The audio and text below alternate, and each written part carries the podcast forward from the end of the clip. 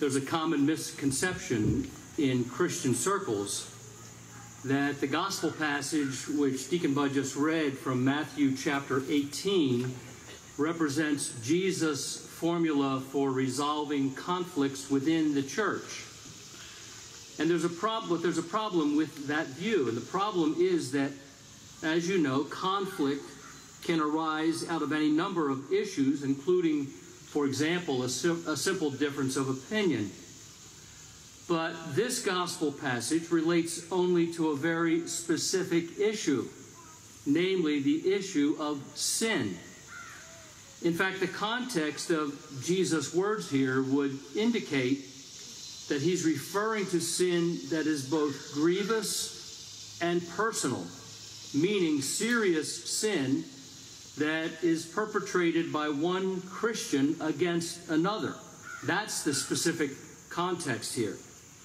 Not that this pattern of reconciliation shouldn't be used to resolve other interpersonal conflicts. In fact, it should. But with the understanding that it prescribes an outcome that is related only to grievous sin. Now, before I get too far, let me say up front that by and large, much of today's church has a problem dealing appropriately with the issue of sin.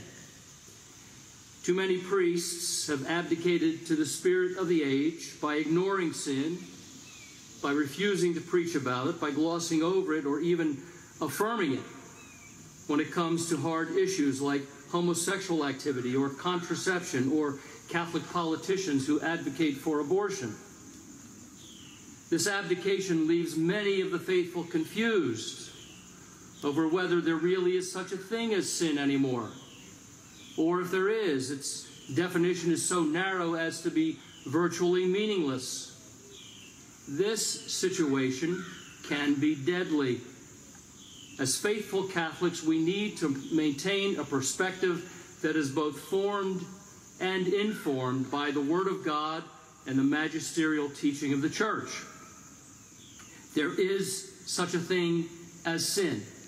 It is an offense against God, and it does require a response. But I'm suggesting that by and large, even we who do hold that perspective don't always deal with it very well when sin involves a personal offense by a brother or sister in the Lord. One that is perpetrated against us, in other words, by a fellow believer, because again, that is precisely what Jesus is talking about in Matthew 18 15. He says, If your brother sins against you, if your brother sins against you. Now let's stop right there and let that clause sink in for a moment. If your brother, or of course your sister, sins against you, at the risk of dredging up some old stuff that may already be forgiven and under the blood of Jesus now, can you think of a time when that applied in your life? Most of us probably can. I'm not talking about simple disagreements, little snubs, or misunderstandings, nor is Jesus. If your brother sins against you, if that's ever happened to you, do you remember how you handled it? Badly, perhaps? Did you write him off? You know, the heck with you, or worse. Did you stop speaking with him and cut off all contact? Did you get on the phone or social media with a third party to talk about it? Wait till I tell you what he did to me.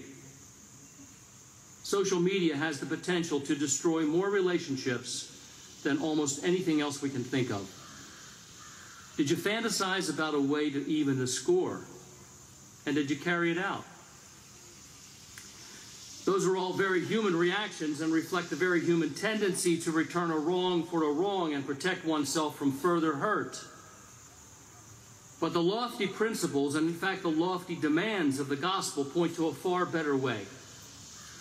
A way mandated by Jesus himself. A way that upholds the gospel's ultimate goal of redemption and reconciliation.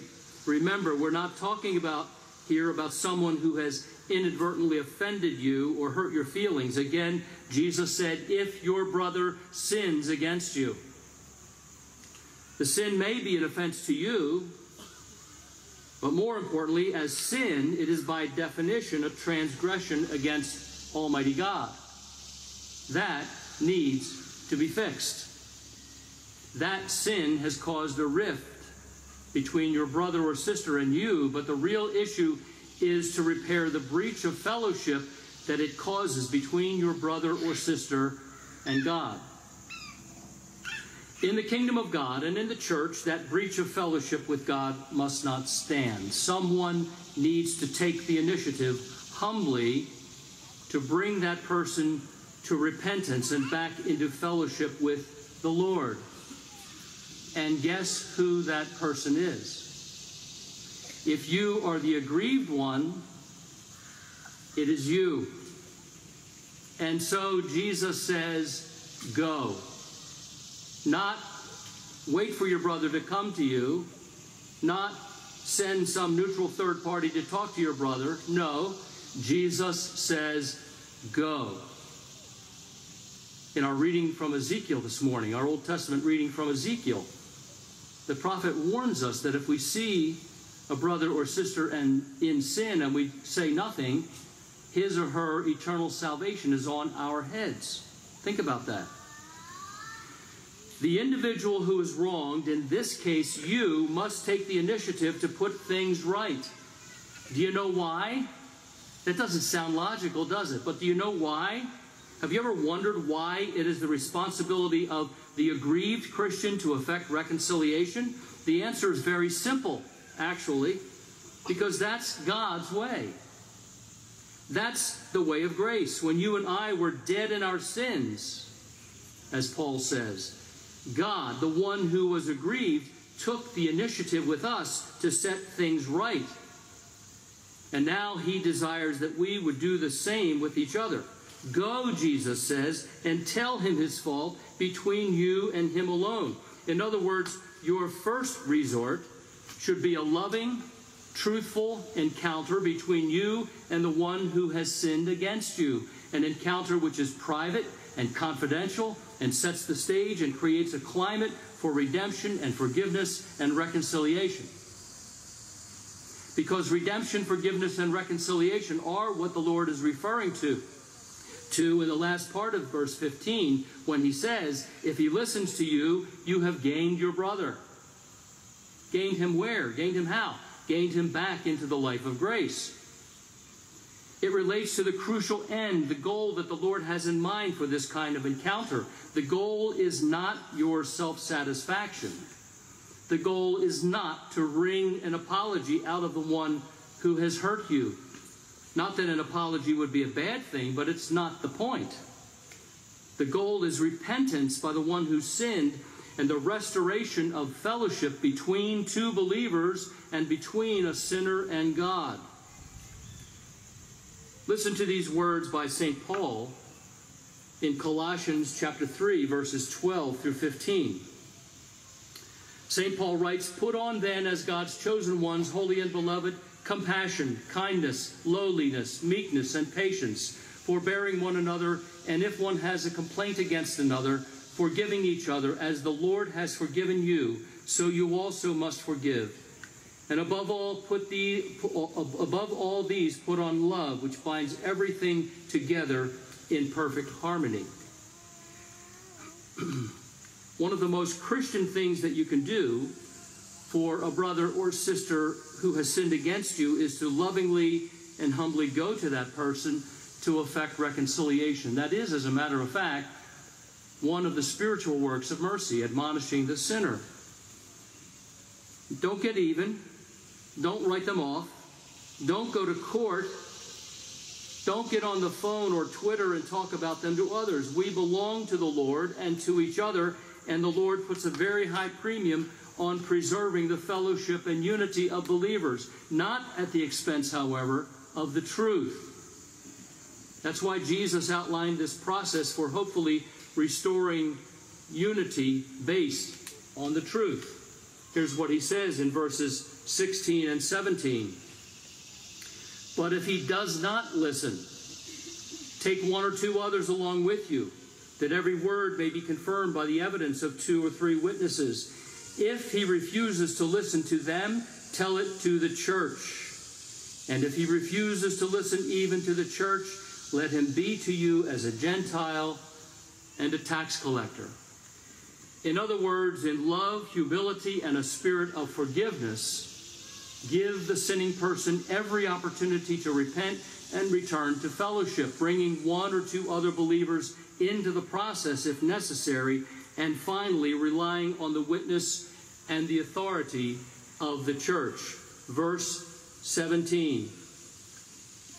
If he refuses to listen to them, tell it to the church, and if he refuses to listen even to the church, let him be to you as a Gentile and a tax collector. And then the following verse serves as an explanation for that verse. Truly I say to you, whatever you bind on earth shall be bound in heaven, and whatever you loose on earth shall be loosed in heaven. Jesus had already spoken these words directly and personally to St. Peter two chapters earlier in chapter 16 as he established Peter's primacy among the apostles. Now he speaks it in a general way to all the apostles as the nucleus of leadership in the fledgling church.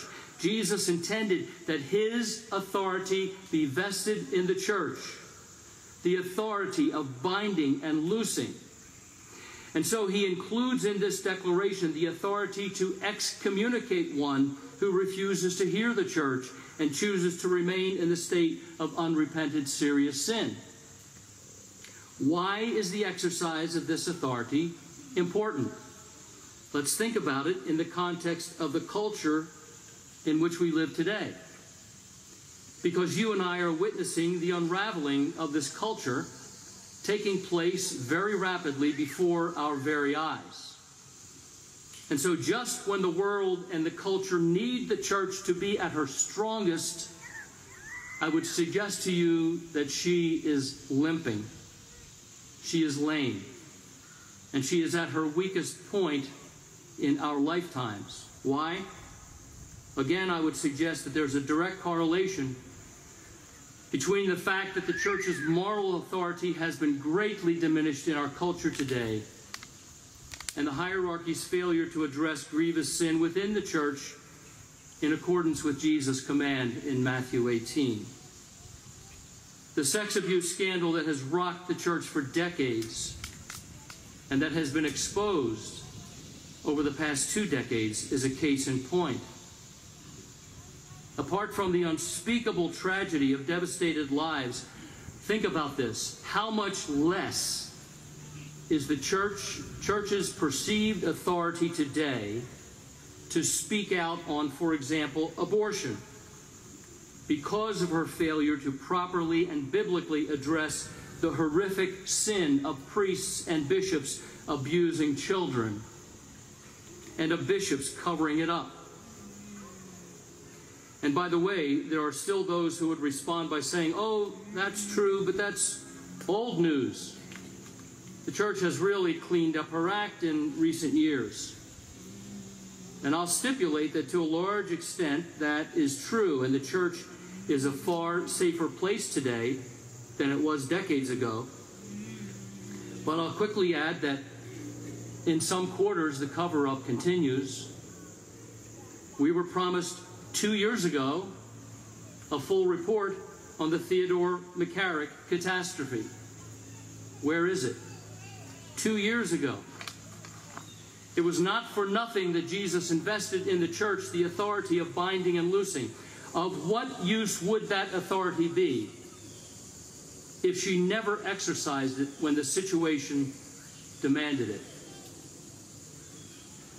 Today we have a man running for the office of President of the United States who, is very who very publicly proclaims what a devout Catholic he is while proudly and aggressively advocating for abortion up to the moment of birth. Proudly and aggressively advocates for federal funding for Planned Parenthood, the most violent and most racist organization in America today.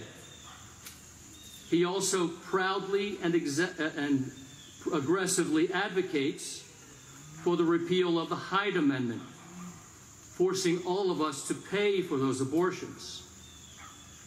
He has chosen a running mate who holds even more extreme views than he does.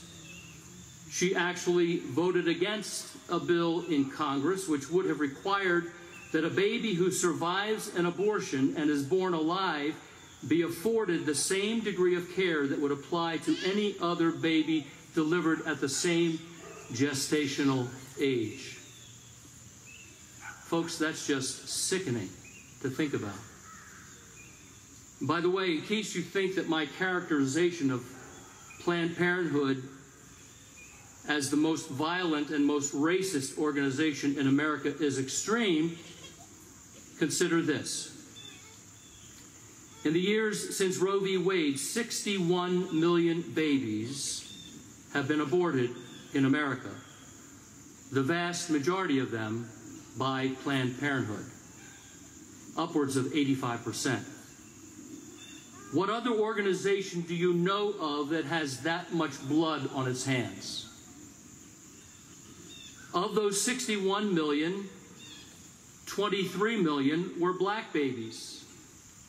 Again, the vast majority killed by Planned Parenthood. And as I've told you before, those black babies were targeted by Planned Parenthood, evidenced by the fact that they deliberately operate more than 80% of their facilities in inner city black neighborhoods. This lines up very neatly with the objectives of Planned Parenthood's racist eugenicist founder, Margaret Sanger, whose stated desire was to rid society of what she termed undesirable populations.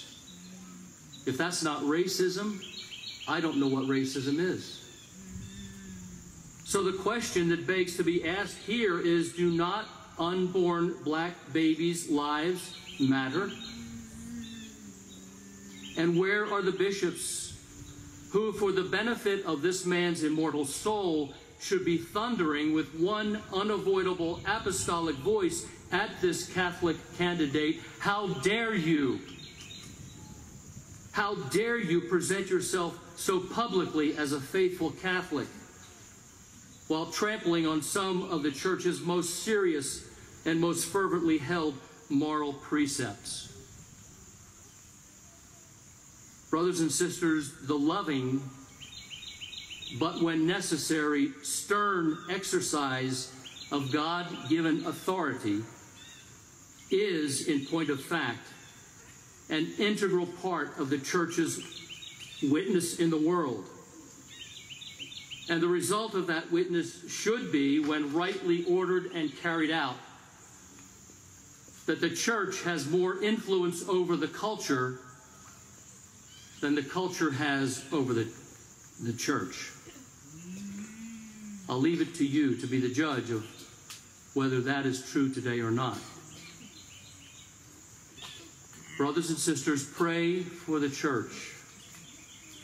Pray for the Pope, the bishops, and the priests of our beloved Holy Mother Church to be strong and courageous in walking in the authority imparted by our Lord. The church is still the only answer, the only hope to what ails this dark world. So pray for the church. There is great, limitless power in the prayer of agreement among believers. Jesus told us so in the closing verses of today's gospel passage. And with this, I'll close. Verses 19 and 20.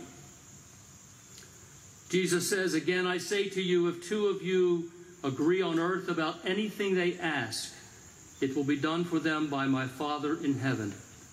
For where two or three are gathered in my name, there am I in the midst of them.